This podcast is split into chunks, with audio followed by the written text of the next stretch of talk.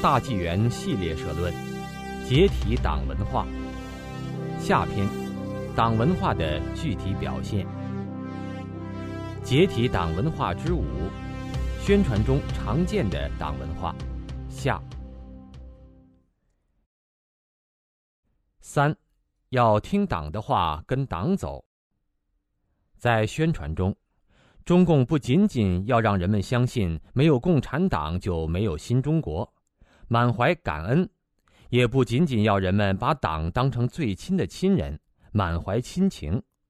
他更要把民众变成驯服的工具，让人们从行动上听从他，跟随他，为他的政治目的服务。无时不在的两面宣传手法。为了达到让人民听党的话、跟党走的目的，中共采用白脸红脸并用的手法，在政治运动时期以唱白脸为主，平时则以唱红脸为主。唱白脸就是对具有独立思想的人进行批斗打击，然后当成反面教材来教育民众，使之出于恐惧不得不跟党走。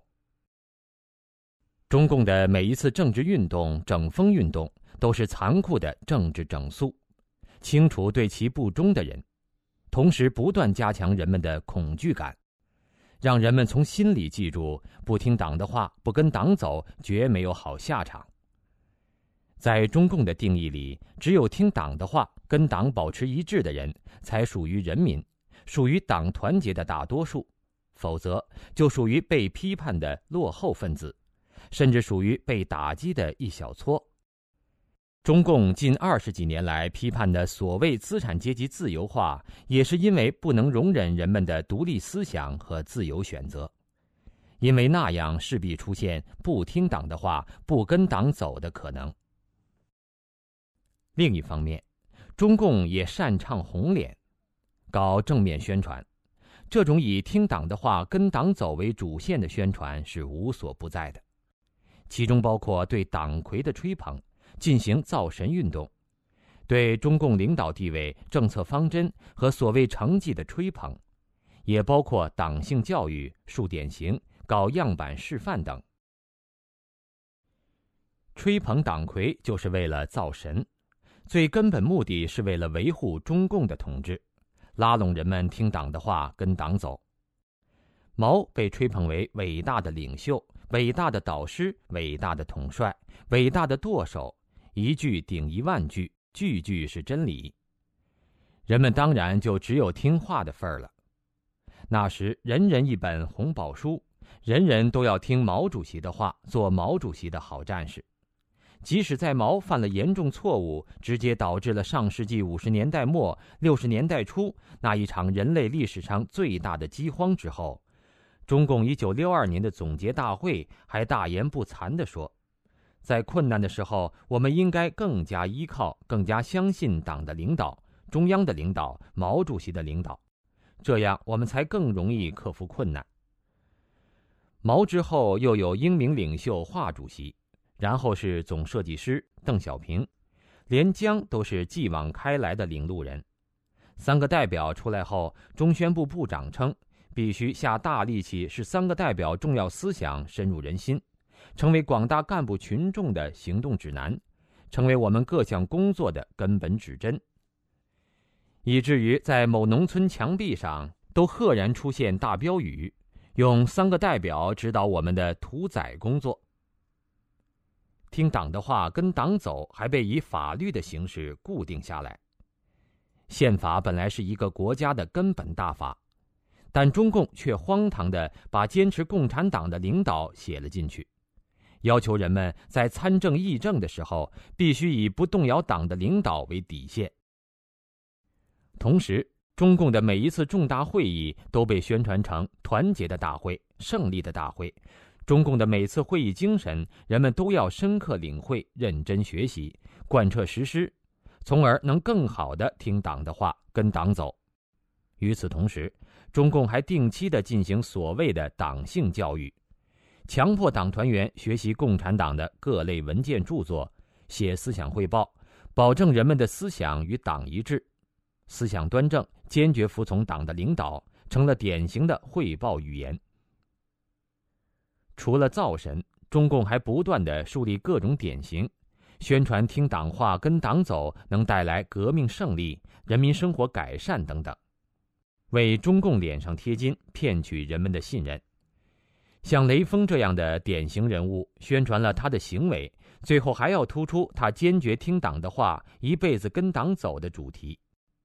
党号召大办农业，雷锋就主动申请当农民；党号召加强工业建设，他就离家当工人；党号召青年当兵，他又参军到部队。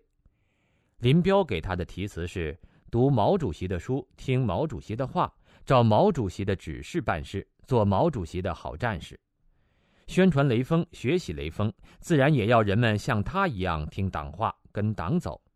同样，中共宣传焦裕禄、孔繁森，也处处不忘提到听党的话、跟党走的中心思想。在焦裕禄知道自己病情严重的时候，他对妻子的嘱咐是：“你要永远听党的话。”活学活用毛主席著作，好好工作，把孩子们教育成为红色的革命接班人。中共的各种文艺形式也在潜移默化地对人们灌输“听党的话，跟党走”的主题。闪闪的红星里，革命重担挑肩上，党的教导记心头，革命代代如潮涌，前赴后继跟党走。地道战里，主席的话儿记心上，哪怕敌人逞凶狂。沙家浜中英雄人物郭建光的唱词有：“毛主席党中央指引方向，鼓舞着我们奋战在水乡。”海港则有坚决听党的话，顽强挺进；听党的话，顽强挺进的话。有人可能认为，要听党的话、跟党走的宣传已是老黄历了。其实不然，不管是造神运动、政治学习，还是党性教育树典型。都仍然是今天现实生活中随处可见的现象，从三个代表到八荣八耻，从党员在血旗下的现身誓词，到军队官员、边防战士、工人、农民、学生、知识人士的政治表态，坚决拥护党的领导、服从党的命令等等，无不充斥着“听党的话，跟党走”这样的词汇。在互联网上搜索“坚持党的领导”，竟然有超过一千万个相关词条。以孔子为关键字搜索，也不过找到六百多万条而已。搜索“永远跟党走”，也可以找到三百多万个相关词条。中共六四开枪杀人后，一九八九年春夏之交发生的那场政治风波。使我更清醒地认识到，只有坚持听党的话，跟党走，这样的话充斥各种宣传，后来成为人们写思想汇报的范本。一九九九年，中共迫害法轮功，于是又搞起揭批、百万人签名等等政治表态活动。一个个对法轮功毫无了解的人，被中共树为宣传的典型。老劳模说什么？我们这些人平均年龄六十岁以上，不信佛不信教，就跟党走。战士写信给家里人表示，坚决拥护党中央的决定，与法轮功彻底决裂。诸如此类，都是中共政治宣传的一贯手法。到了现在，永远跟党走还是中共的主题教育，通过所谓读书读报活动、革命题材影片展映月。聆听红色经典系列活动，大中学生三个代表学习宣传实践团活动，举办主题论坛等等，毒害下一代。二零零六年，中共建党八十五周年时，央视搞专题文艺晚会，永远跟您走。各地上至机关院校，下至街道乡村，纷纷仿效，类似演出大批出笼。在越来越多的人不再相信共产党的今天，中共仍然一厢情愿地处处宣传：什么时候坚持党的领导核心地位，党和人民的事业就顺利发展；什么时候削弱了党的核心领导地位，党和人民的事业就会遭受挫折的口号，而且还坚决表示这是中国革命和建设的历史证明了的。中共对要听党的话、跟党走的欲求。已经到了走火入魔的地步。听党的话给人们带来了什么？经历了历次政治运动和灌输现在的中国人似乎对中共有一种本能的恐惧习惯于听党的话跟党走。很多人还以跟共产党作对绝没有好下场来告诫别人。那么，听党的话跟党走，到底给人们带来了什么呢？听党的话，剥夺了人们的独立思考权利，十几亿中国人变得只有一个党大脑，党说什么就是什么，党决定了什么就执行什么。独立思考精神是一个民族繁荣发展的重要条件。一个只会听党的话的民族，又能够走多远？问题的更可怕之处在于，中共不是一个通常意义的政党，中共是一个以斗争为乐、以战天斗地、整人杀人为乐的黑帮邪教集团。他根本不讲任何规则，没有任何道德底线，翻手为云，覆手为雨。在中共周期性的政治迫害面前。即使他自己最忠实的党徒也无法幸免。刘少奇是中共七大确立的党内第二号人物，在延安第一个提出毛泽东思想这一名词，是四十年代帮助毛泽东打垮政敌的重要助手。文革发动时的国家主席，文革中被打成叛徒、内奸、公贼，惨遭迫害三年后悲惨的死去。死时已没有人形，蓬乱的白发有二尺长。一九五五年，中共授衔的所谓十大元帅，除朱德年事较高，一九四九年以后不太过问政事，因此在政治斗争中得以保全；还有罗荣桓死得早以外，其余八个都没有在政治斗争中幸免。彭德怀被打成反革命军事集团首领。文革发动以后，到一九七一年之间，遭到二百多次批判，死时在骨灰盒上写着“王川南”三个字。陈毅、徐向前、聂荣臻、叶剑英被指控图谋二月兵变，贺龙被斗死，林彪政变不成，驾机出逃，摔死在温都尔汗，死后还受到大规模声讨。文化大革命开始时，革命最彻底的红卫兵小将们，两年后失去利用价值，被骗去上山下乡接受贫下中农再教育。林彪的“五七幺”工程纪要一语道破：青年知识分子上山下乡，等于是变相劳改。在历次政治运动中被中共摧残迫害的群体，有哪个是真正反党的呢？一九五七年反右中被批判流放的知识分子，很多在中共建政以前是左派文人，很多人同情中共，支持中共，甚至为中共夺权立下了汗马功劳。讽刺的是，这些当年对共产党抱有无限希望，并曾在国统区冒着危险为之奔走呼号、出力最多的人，恰恰正是五七年最先倒霉的右派分子。而且出力越多，受害越烈。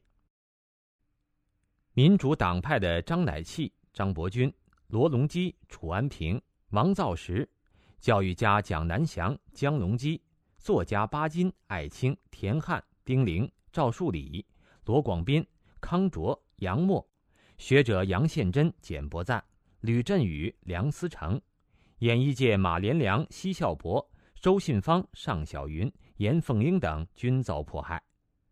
这些人或者自己是共产党员，或者早就经过思想改造，对共产党宣誓效忠，并且已经为中共政权做了巨大贡献，仍然被迫害的死的死，残的残。少数幸存下来，但身心都留下了无法平复的创痛。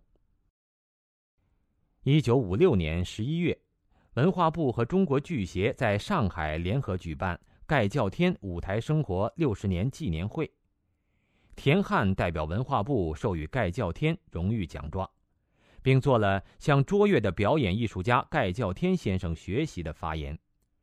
盖叫天在致答词中激动地说：“生我者父母，知我者共产党。”一九六六年，文化大革命爆发。盖叫天被一群暴徒拖去游街示众时，先被打断了腿，然后又被扔到粪车上继续游斗。其实已经年近花甲的盖叫天不堪受辱，几次挣扎着从粪车里爬出来，每次都被暴徒们硬塞回去。红遍大江南北的明武生就这样在光天化日之下被活活折磨死了。作家老舍服从政治，一直保持紧跟姿态。一九四九年以后，创作了从《龙须沟》《春华秋实》到《青年突击队》《宏大院》和《一家代表》等一连串的剧本，为中共政权歌功颂德。一九六六年八月二十三日，身为文联主席的老舍被红卫兵揪斗，同时被斗的还有作家萧军、骆宾基、艺术家荀慧生等。他们全部被剃了阴阳头，又被挂上黑帮分子反动学术权威、牛鬼蛇神的牌子，头上被浇上墨汁。红卫兵勒令他们跪在焚烧戏服、文物、书籍的火堆周围，接受革命之火洗礼，同时用道具和铜头皮带抽打。老舍被市文联单独接回，但等待他的是另一轮毒打。老舍高喊自己热爱党、热爱社会主义，换来的却是更加疯狂的毒打。第二天，老舍在太平湖自沉。八九年的学生打出的口号是“反腐败、反官倒”，对当局是不折不扣的合作和政见的态度。学生与民众达成共识，坚持和平、理性、非暴力的原则。学生代表甚至手捧请愿书，在人民大会堂前长跪不起。五月二十三日，学生纠察队甚至在天安门广场把无损毛像的三君子扭送警局。十天后，中共军队血洗天安门。在共产党导演的这一出出人间闹剧中间，有两个片段意味十分深长。反右运动中。知识分子为求自保，拼命表现自己的积极革命，靠拢党。可是指标已经划定，再怎么表现也无济于事。五七年十月十一日，北京的青年团中央大会堂举行批斗青年作家的会，另一位作家上台做了一篇有力的批判发言。当他正迈步下台，大厅里响起掌声时，北京市文联秘书长突然大声宣布。同志们，不要为他鼓掌，不要被他的假象所骗，他他也被划为右派分子了。一九六七年八月五日，刘少奇遭批斗以后被押回办公室，他拿出《中华人民共和国宪法》抗议说：“我是中华人民共和国主席，你们怎样对待我个人，这无关紧要，但我要捍卫国家主席的尊严。谁罢免了我国家主席？”要审判，也要通过人民代表大会。你们这样做是在侮辱我们的国家。我个人也是一个公民，为什么不让我讲话？宪法保障每一个公民的人身权利不受侵犯，破坏宪法的人是要受到法律的严厉制裁的。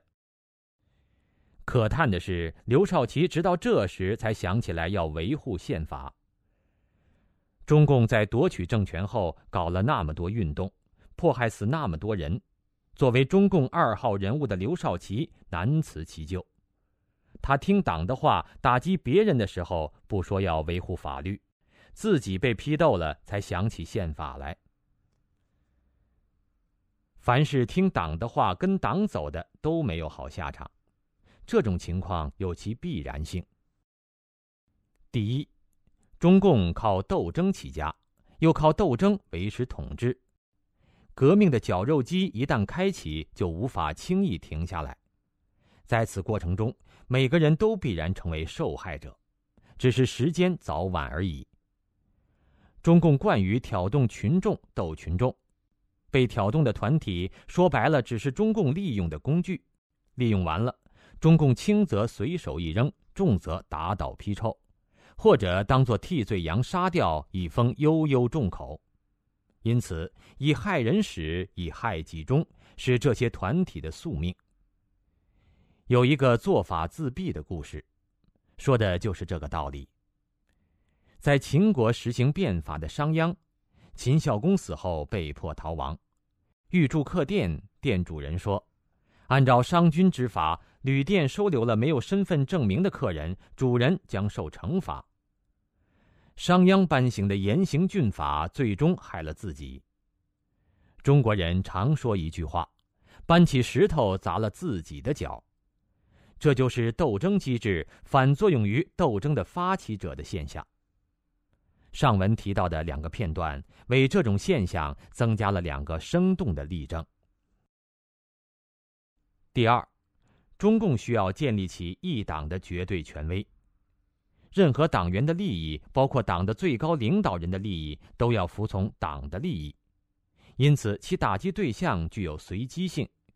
不光任何威胁或被中共认为威胁了其一党专政的个人或团体会遭到整肃，即使没有敌人，每到一定的时间，中共也会制造出一个敌人，借以唤醒民众的恐怖记忆，从而巩固其权威。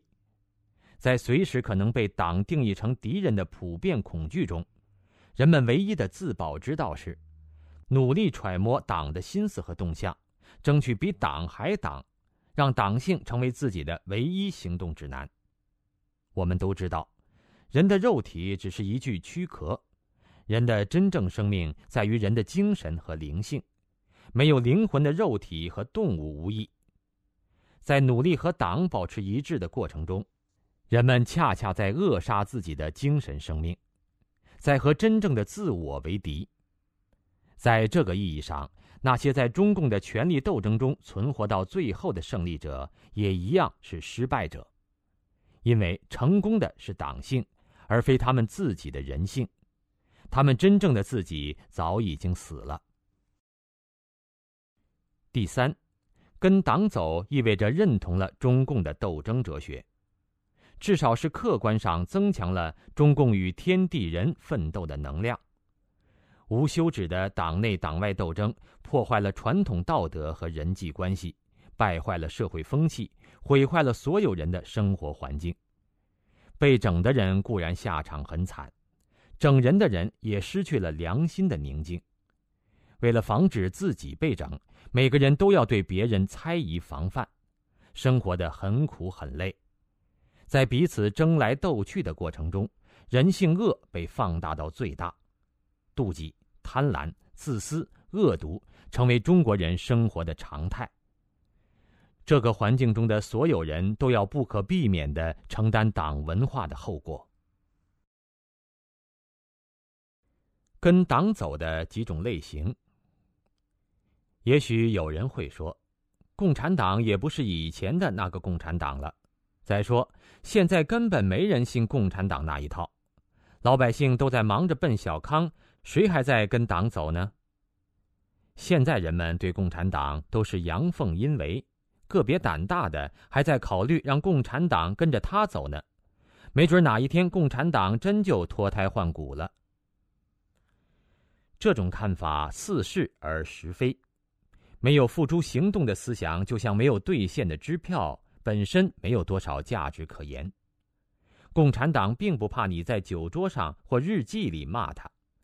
因为剥夺言论自由固然可以连暗示私语和腹诽的权利都一并剥夺，可是有了暗示私语和腹诽的权利，却并不意味着就有了言论自由。因为不进入公共空间的言论无法转化成具有一定普遍性的行动，也就无法对现实施加有意义的影响。我们来分析一下。现在还在跟着党走的中国人有几种类型：明明白白跟党走。有些人对中共的流氓邪教的老底一清二楚，但为了个人私利，顺着党的邪劲儿走，党也利用这些人的心黑手狠，巩固自己的地位。这些人和中共狼狈为奸，沆瀣一气，是最邪恶的党徒。稀里糊涂跟党走。中共靠暴力和谎言起家，不光骗了敌人、人民群众、国际社会，连自己人也一样骗。很多人就是被骗进中共，至今还陷在中共的谎言里不能自拔。这些人属于稀里糊涂跟党走的类型，在中国为数不少。无可奈何跟党走。有些人对中共的性质有一定认识，也不想和中共同流合污，无奈进得去出不来，于是只好得过且过，对于中国现实抱一种无可奈何的悲观态度，以为没在跟党走。有些人以为看破了共产党的红尘，趁着共产党的政策暂时对自己有利，抱着“今朝有酒今朝醉”或者捞够了就一走了之的想法，不择手段拼命捞钱。他们协助中共短期内在橱窗城市造成了一个歌舞升平、醉生梦死的繁华景象。这个景象既欺骗了西方，又欺骗了中国人。其实。这些人暂时能够捞一把的环境，正是中共刻意制造出来的。他们的贪婪、短视、一夜暴富之后一走了之的心态，也是中共有意引导的结果。这些人暂时给中共充当了样板，可是他们的财富得不到保障，中共随时可以在一夜之间把他们变成阶下囚，因此他们活得没有丝毫安全感。这些人以为自己在耍弄中共，其实是在被中共耍弄。他们和中共联手制造的无解的社会难题，最终会害了自己，也害了自己的家人。想让党跟自己走，有些人对中共有相当的认识，也有救国救民、澄清天下的志向。可是他们选择的道路是混入中共党内，试图一步步进入中共高层，从内部改良中共。很多人也把中国的希望寄托在他们身上。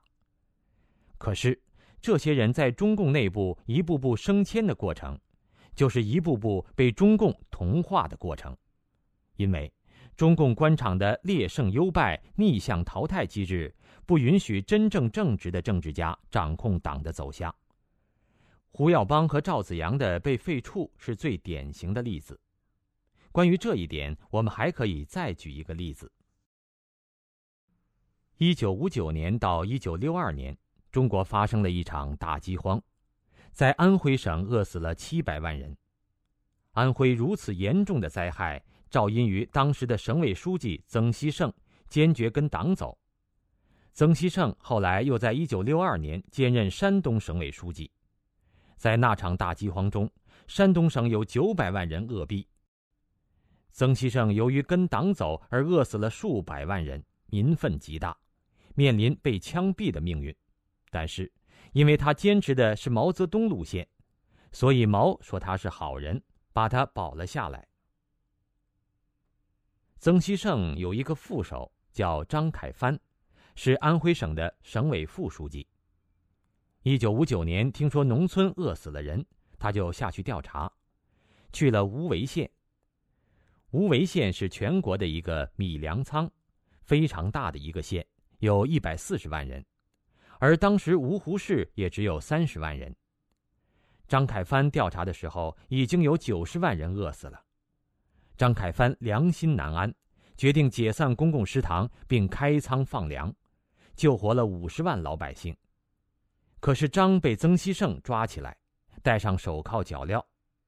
毛泽东说张凯帆是个右倾机会主义分子，判了二十年。对共产党员来讲，他们所处的就是这样一套邪恶机制：开仓放粮，救活了五十万人，被老百姓称为青天的张凯帆，恰恰是共产党要迫害的对象，因为张没有跟党保持一致。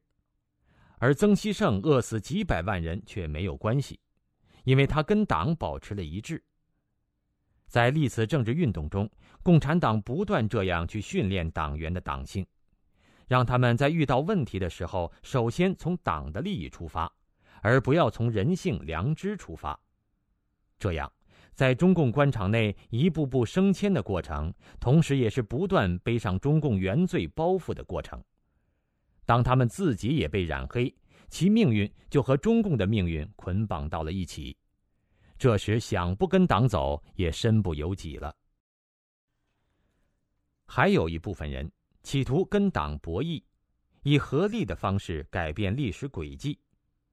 这些人认为，历史的发展的方向是各种社会力量的合力决定的，因此，他们试图通过自己的努力影响民众和一部分中共官员，最后迫使中共妥协，改变它的运行轨迹，逐渐走上良性发展的轨道。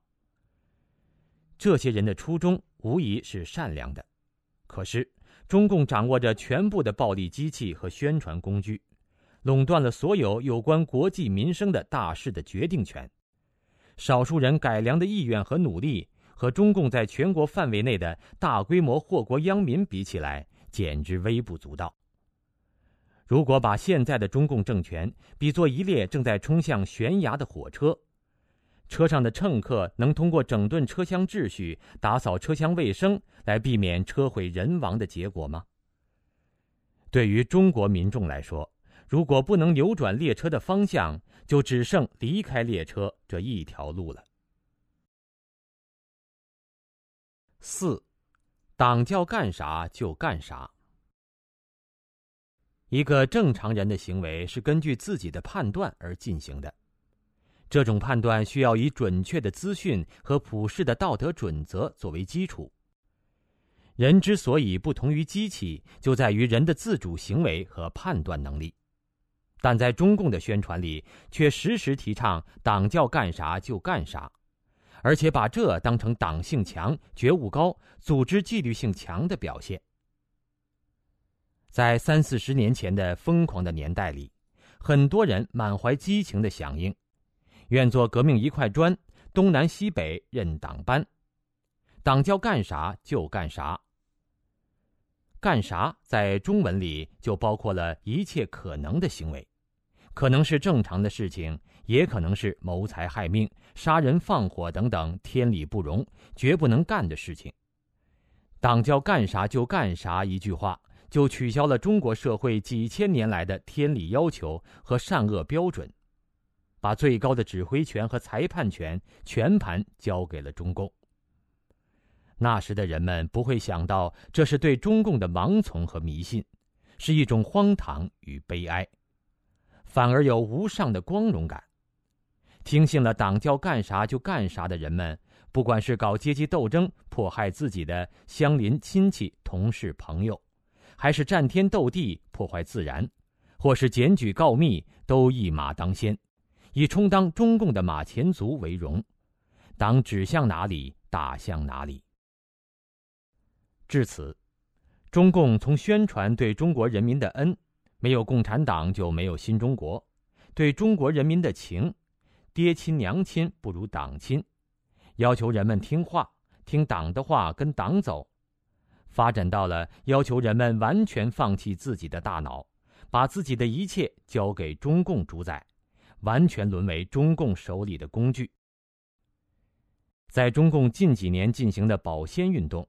不仅要党叫干啥就干啥，还要党不叫干啥就不干啥。在历史上，从来没有任何一个政权像中共那样对民众进行如此彻底的洗脑和奴役。党让人干什么？一九六七年夏，横贯道州盆地的潇水河上漂浮着一具具浮肿的尸体，河面浮动着一层暗红色的油腻。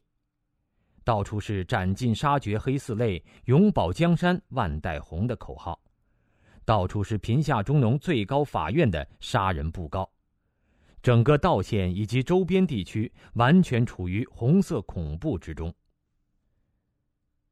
这是湖南道县农村大屠杀纪实一文记述的文革湖南道县大屠杀的惨状。这场发生在湖南道县农村的大屠杀。在两月有余的时间里，杀害所谓四类分子及家属四千余人，全地区杀人达九千以上。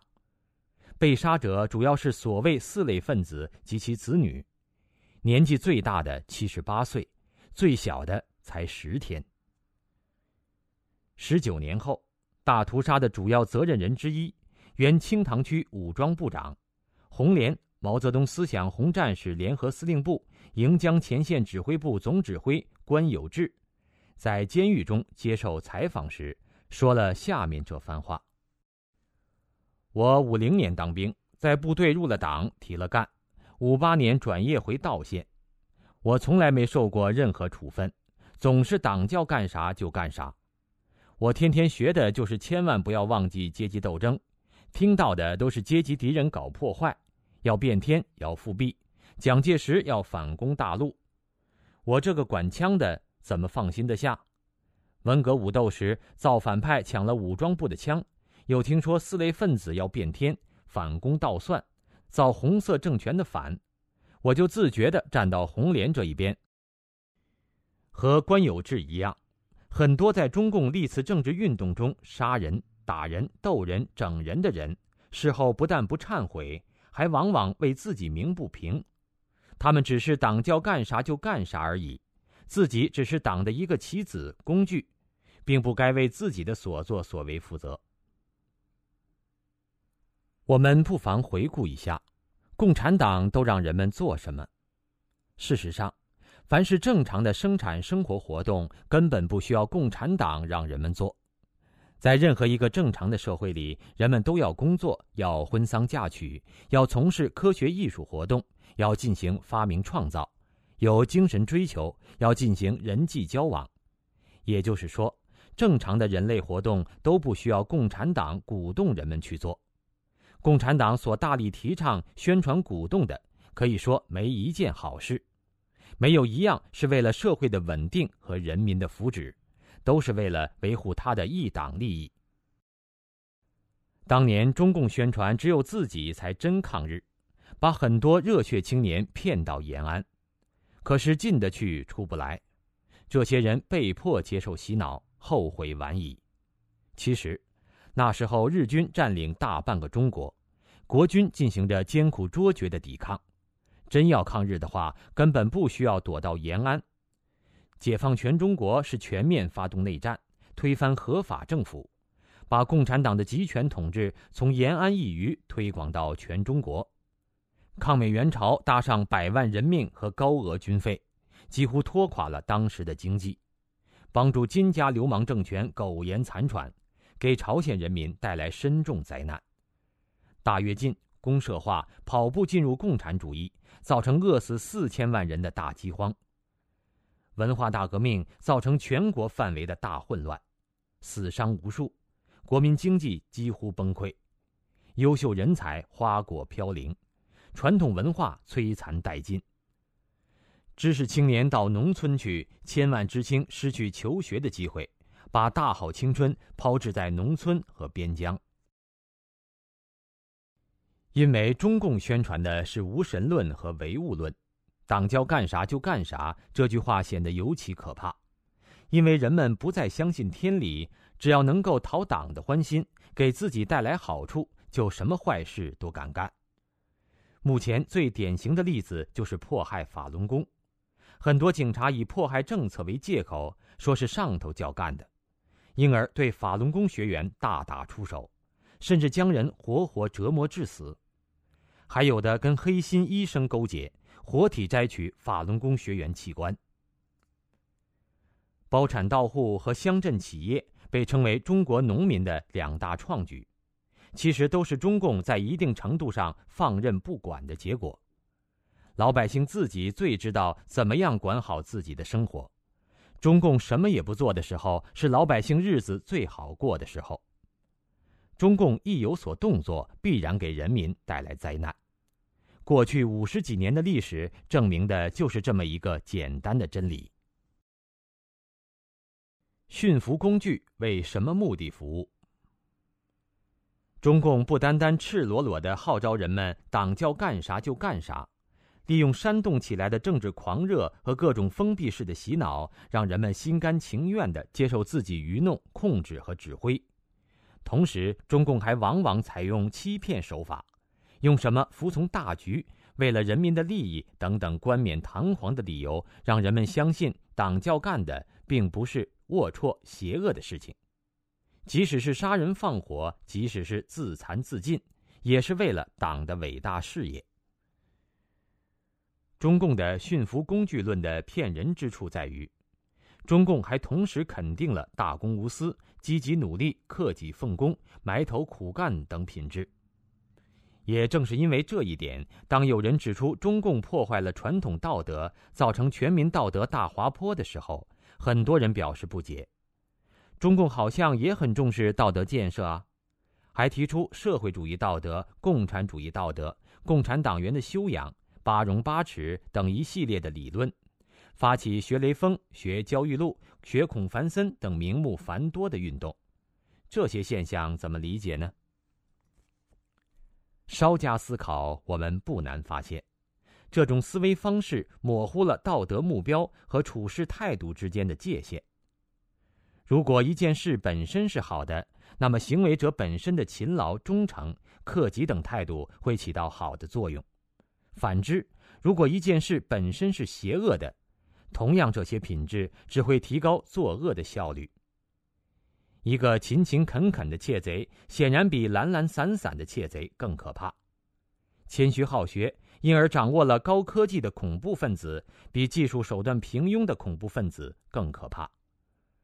当整个社会被裹挟着为着一个邪恶的目标工作时，与其勤劳听话，不如消极怠工。中共鼓吹。为了党的利益，党员要毫不犹豫地牺牲个人利益，甚至牺牲自己的生命，这就是共产主义道德的最高表现，就是无产阶级政党原则性的最高表现，就是无产阶级意识纯洁的最高表现。党员不应该有离开党的利益而独立的个人目的。显而易见，中共提倡的道德、荣辱观等，只是在表面上与传统伦理有相似之处。骨子里是为维护中共的一党专制服务的。大家都很熟悉南辕北辙的故事。一个人要到楚国去，尽管他有能跑的马、充足的旅费、本领高强的车夫，可是如果他把方向搞错了，永远也不能到达楚国。而且在这种情况下，他的马越好，旅费越多，车夫驾车的本领越高。只能使他离开楚国越远。当人们听党的话，兢兢业业为党工作的时候，帮着中共去欺骗国人、迫害百姓的时候，为中共歌功颂德、涂脂抹粉的时候，难道不是在大力帮助中共把中国社会拖向万丈深渊吗？党叫干啥就干啥的现实表现。现在的中国人变得越来越注重现实，不再相信共产主义，更不愿意为主义或者信仰而付出。于是，中共开始侧重“党叫干啥就干啥”这个口号的另一个方面：“党不叫干啥就不干啥，党不叫干啥就不干啥，就是党不喜欢的都不能干。”老百姓最常听到的说法是：“这件事中央都定性了，不让干就别干了呗。”潜移默化中，中共画出了党让人干的界限：创业、赚钱、一夜致富、炒股、美食、小资生活、时尚、白领、精英、汽车、房产、娱乐、休闲、聊天激情视频、出轨、情色诱惑、物质享受放开，任你放纵欲望，吃喝玩乐、嫖赌抽，随便来。现在的中国社会在这方面非常自由。许多中共干部也是与时俱进，以身作则。很多人可能纳闷，为什么越反腐败越腐败？其实，从严格意义上讲，腐败恰恰是在党叫干啥就干啥的范围里。党要是真的不允许腐败，不给党员和干部好处和特权了，还有谁会给共产党卖命呢？中共自己就没法维持了。但是有一点，胡来可以。党不叫干啥就不能干啥，不能给党提意见，谈政改不能动真格的，不能严肃探讨社会问题，更不能对党的统治有看法。要是退党或者叫别人退党，党就更不叫干了。在共产阵营崩塌、人们纷纷闭弃共产主义的今天，中共为了维护自己的统治，还是要打着共产党的旗号进行独裁。在这样的统治下，社会问题层出不穷，贫富差距大，看病贵，上学贵，买房贵，就业难，缺乏社会保障，贪污腐败盛行，道德败坏，环境污染，没有民主，百姓没有说话的权利，治安差，黄赌毒盛行，不讲法治，对公民上访维权的要解访。这些问题，中共提可以；作为个人，就连说说也不行。不准制作、查阅、发布、传播含有泄露国家秘密、危害国家安全、法律、行政法规禁止的其他内容。如果想为解决这些问题做努力，或者在被违法对待时维护自己的基本权利，那绝对是属于党不教干的，不能不承担的后果。中共不定期的发动各种政治运动，每一次运动都是一场巨大的灾难。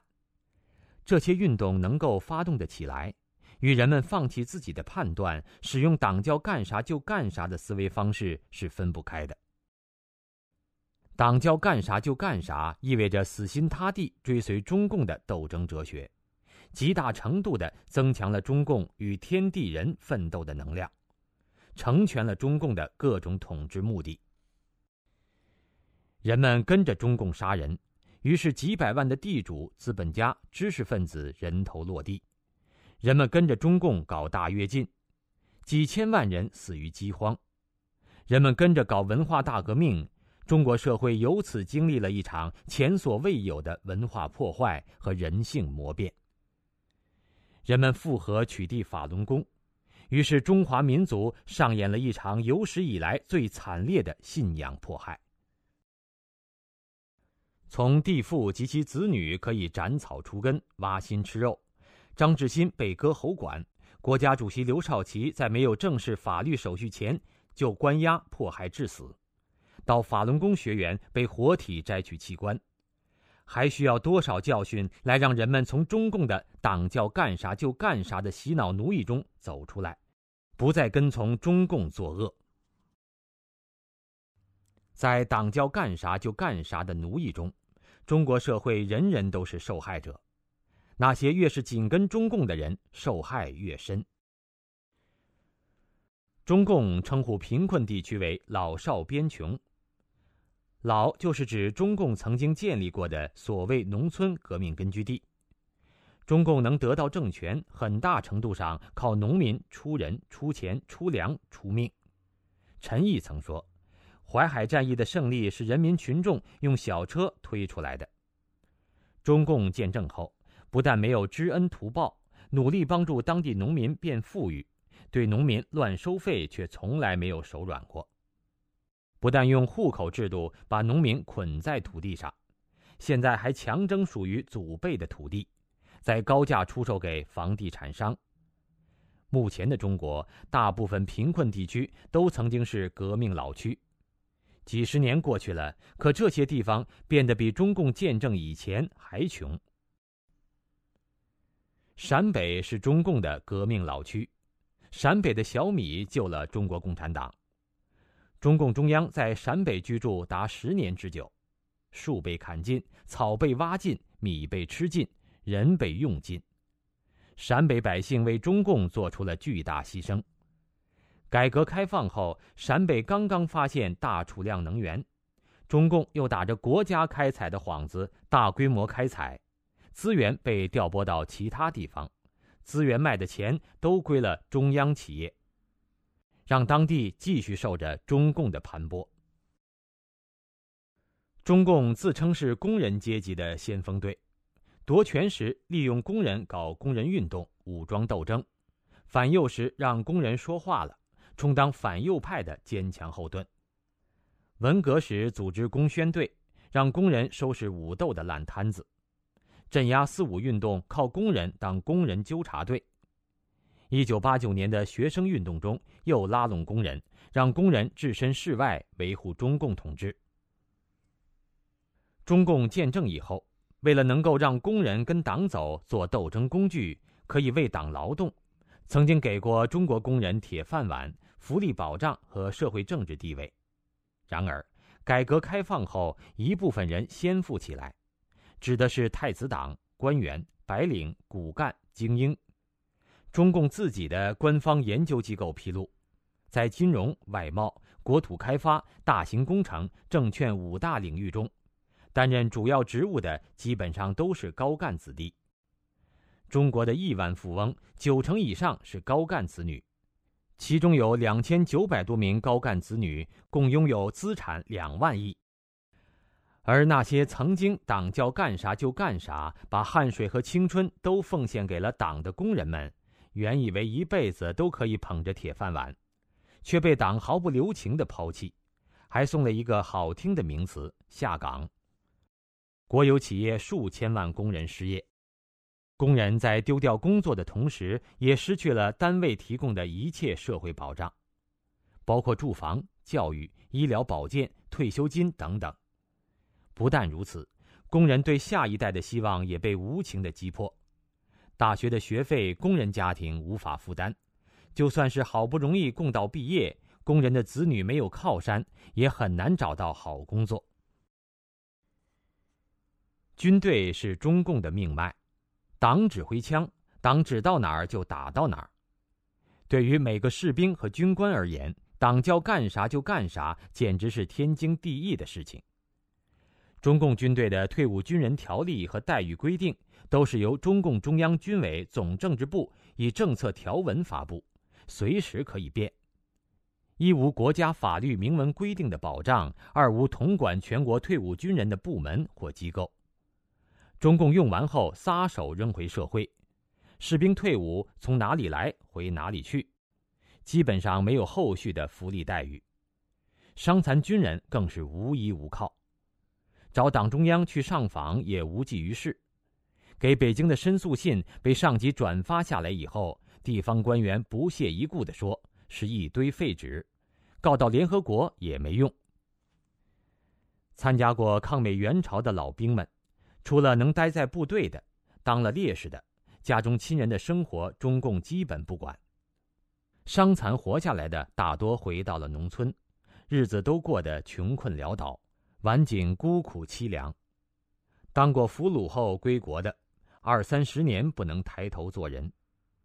对越作战中，当年的孤胆英雄、一等功臣，现在已经无人问津。死去的士兵和基层军官抚恤金八百元到一千元不等，一次了账，家属日后生活不闻不问。云南麻栗坡烈士陵园埋葬着九百五十七位老山作战牺牲的士兵，其中三百多位的家属二十多年从未来过。大部分是因没有路费而不能前来，有些家属来到陵园竟没有路费回家。党叫干啥就干啥，在今天的一个表现是追逐财富，因为中共希望人们追求物质利益而放弃其他的权益，而且共产党也一改以前的消灭剥削阶级的政策，连资本家都允许入党了。在平均身价达二十二亿的中国顶级富豪中，党员比例高达百分之四十八点五，近半数顶级富豪为中共党员。然而，在做了党的经济工具、为党忠心效劳之后，一旦分赃不均或者某处关节没有打点好，就立即面临牢狱之灾。穆其中、杨斌、周正义、李经纬、张海等等纷纷锒铛入狱。中国富豪榜成为中国囚犯榜，利用共产党富起来的人纷纷把子女财产转移到海外，因为教训已经太多了。三十年河东，三十年河西，当年曾经拥护共产党的资本家们被搞得倾家荡产、家破人亡，就是明证。上面谈到的是卸磨杀驴的部分。到了关键时刻，中共为了保护自己，连能用的工具都可以牺牲掉。文革结束时，在全国军管干部中有十七人，警察七百九十三人，共八百一十人被拉到云南秘密枪决，为蒙骗家属给一张因公殉职的通知单，以隐瞒内幕，杀人灭口。当时的北京公安局局长刘传新，则在追查开始之前就畏罪自杀了。无独有偶，江泽民也曾经通过美国的亲信试探法轮功口风，提出可以像文革一样枪毙一些打死法轮功学员的恶警来偿命，换取法轮功不起诉，还说可以比文革处理的更严厉些，可以死多少法轮功学员就枪毙多少警察。在每次重大的历史关头，中共都表现出弃善从恶的行为特征。然而，中共行恶必然假手党员个体，中共垮台以后，为罪行承担后果的也必然是党员个体。就像当年纳粹德国战败，纽伦堡审判的对象是纳粹党徒一样。也就是说。那些党叫干啥就干啥，以执行命令、执行公务为由，帮助中共作恶的人，也许现在可以依赖中共政权的保护伞，暂时逃过正义的审判。可是中共垮台以后，每个人都将面对法律的制裁和正义的审判，那时就再也没有中共的保护伞可以依赖了。不仅如此，人间的法庭之上还有天理的法庭。善有善报，恶有恶报，是不以人的意志为转移的自然规律。在中国的传统文化里，道家讲福祸无门，为人自招；佛家讲因果关系，善恶之报如影随形。人做了什么，自己都得去承受后果。老百姓说：“善有善报，恶有恶报，不是不报，时候未到。”古今中外善恶有报的例子多得数不胜数。从历史来看，那些做了中共工具的人，不管当时如何风光，下场都是很凄凉的。这又何尝不是天理报应的体现？人性中善恶同在，面对大的选择，心里常会有善恶交战；而在共产党员身上，情形要更复杂一些。因为党员都有党性和人性的双重人格，听党的话，跟党走，党叫干啥就干啥，号召的是压抑、灭杀人性，为了中共的独裁利益而行恶。在共产党恶贯满盈、迅速走向覆亡的今天，固执的听党的话，跟党走，党叫干啥就干啥，其实是对自己最不负责任的表现。守住人性中善良的一面。让正念而不是党来主宰自己的行为，退出中共，洗清自己身上的党文化印痕，才能为自己选择一个光明的未来。刚才您收听的是大纪元系列社论《解体党文化》，由陈刚为您播报，感谢您的收听，下次节目再见。